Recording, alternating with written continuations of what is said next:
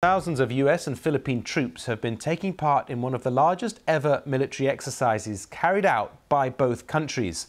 The exercises follow a deal announced earlier this year for US forces to use an increased number of bases in the Philippines, including one near Taiwan. The Philippines is looking for stronger defence ties with the United States. Laura Bicker has just sent this report. Life is fragile in this northern frontier of the Philippines. Impenetrable limestone cliffs and frequent storms can cut the island off for weeks. But people here face a new threat, caught between two superpowers trying to gain supremacy over these seas. Cyrus is out to catch flying fish, the islanders' favourite. But on his days out at sea, fishing in the Philippine waters just south of Taiwan, he spotted Chinese ships getting ever closer. The Chinese uh, fishermen used to harass us. Even the Chinese Coast Guard used to roam around the island. Chinese Coast Guard? Yes.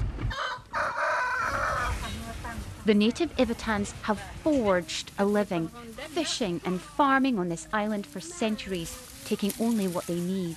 It's a very fresh air. We live here in ano, peace. But their proximity to Taiwan has made them both a strategic US ally and a vulnerable foe. The US and the Philippines held combat drills here to practice defending an island from aggressors. Part of the largest military exercises the two allies have ever staged. This is about more than a show of arms. This is about Washington building an arc of alliances across Asia, South Korea, Japan, the Philippines, Australia. The idea is to build a reliable coalition just in case there's conflict with China. But some fear an increasing US presence will provoke the People's Republic of China. We don't want a war with the PRC. We do not want that. We do not desire that. We are not provoking that. Uh, a war with the PRC uh, is good for nobody, to include the PRC.